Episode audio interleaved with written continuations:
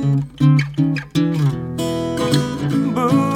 化放送ポッドキャスト キューア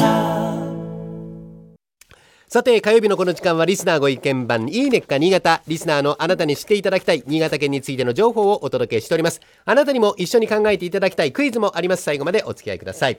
今日は糸魚川がテーマです。いよいよさんがつじゅうよっか北陸新幹線開通ですよ。東京から新潟の上越地域に行きやすくなるんですね。今回はその新幹線の停車駅の一つ糸魚川の魅力をお伝えいたしましょう。まずは今の季節が旬、別名赤い宝石とも言われる南蛮エビ。正式な名前は北国赤エビと言います。一般的には甘エビと呼ばれておりますね。甘エビか。新潟ではその鮮やかな色が赤唐辛子に似ていることから昔から南蛮エビとして親しまれております。うん、新潟の南蛮エビ、全長じゅっセンチくらい、大ぶりな通常の甘エビよりも食べ応えのあるサイズが特徴です。透き通るように美しい赤い色、アスタキサンチンというお肌の老化の進行を抑える作用で知られる成分ですね。コエンザイムきゅうてんのおよそはっぴゃくばい、ビタミン E のおよそせんばいとも言われる抗酸化力、それから糖尿病、動脈硬化などに効果が望まれる栄養価たっぷりの食材です。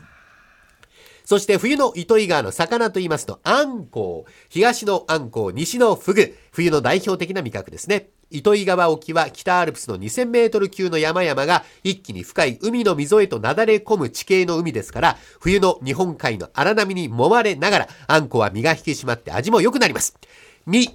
内臓すべて利用することができて、どこも捨てることがありません。癖のなく柔らかい肉質の白身、脂が乗った肝は絶品です。高級魚の一つとして数えられるアンコウですが、糸魚川では大衆魚、古くから冬の郷土料理として家庭の食卓に並んでいました。糸魚川ではお安く旬なあんこうを食べられるイベント、糸魚川荒波あんこう祭りが市内さんかしょ、いちがつこうはんからにがつじょうじゅんにかけて行われます。イベントではあんこうの吊るし切りの実演、あんこう汁がいっぱいごひゃくえんで振る舞われます。それからイベント以外にもいちがつじゅうしちにちからにがつにじゅうはちにちのいっかげつはん、市内の温泉旅館、お食事処であんこう料理が食べられるフェアも開催されます。ぜひ足を運んでください。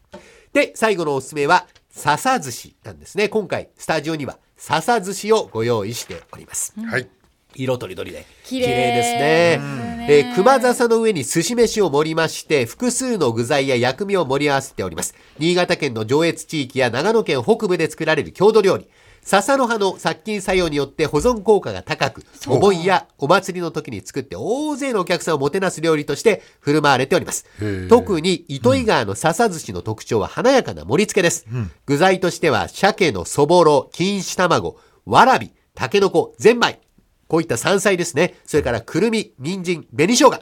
え笹寿司の種類もいろいろありまして、寿司飯を笹に乗せるタイプ、押し寿司タイプと地域によりバラエティに富んでおります。糸魚川駅でも売っておりますので、旅のお供にぜひ笹寿司召し上がってみてください。これ面白い。あのさっきね、うん、いただいたらくるみが乗ってるの珍しいですよね。そうですよね。お寿司にくるみ、はい、意外に合う。まあこう笹の、まあ、船みたいになっていて、うん、そこにこう、こう酢飯が乗っていて、その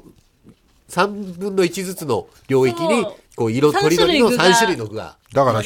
端から食っていくと、一口食ってカニ、一口食って椎茸と、うん、こう順番になる、なるみたいだね。そうですね。はい。それではクイズを出しましょう。今日は北陸新幹線糸魚川駅の発着音からのクイズです。発着音、糸魚川市出身の文人相馬漁夫が作詞をしたある童謡が流れることが決まりました。その童謡を当てていただきます、うん、えー、春を歌った童謡で、まあ、雪国新潟の人は春を待つ人々の気持ち、とりわけ強くそれが詩にも現れている童謡、春の童謡か、はい、春を待ち望む童謡ですね。待ち望むか、分かる、あ、分かった、あ、分かりました。はい、それでは真鍋さんは分かったとおっしゃったんで、大竹さんからお答え聞いてみましょう。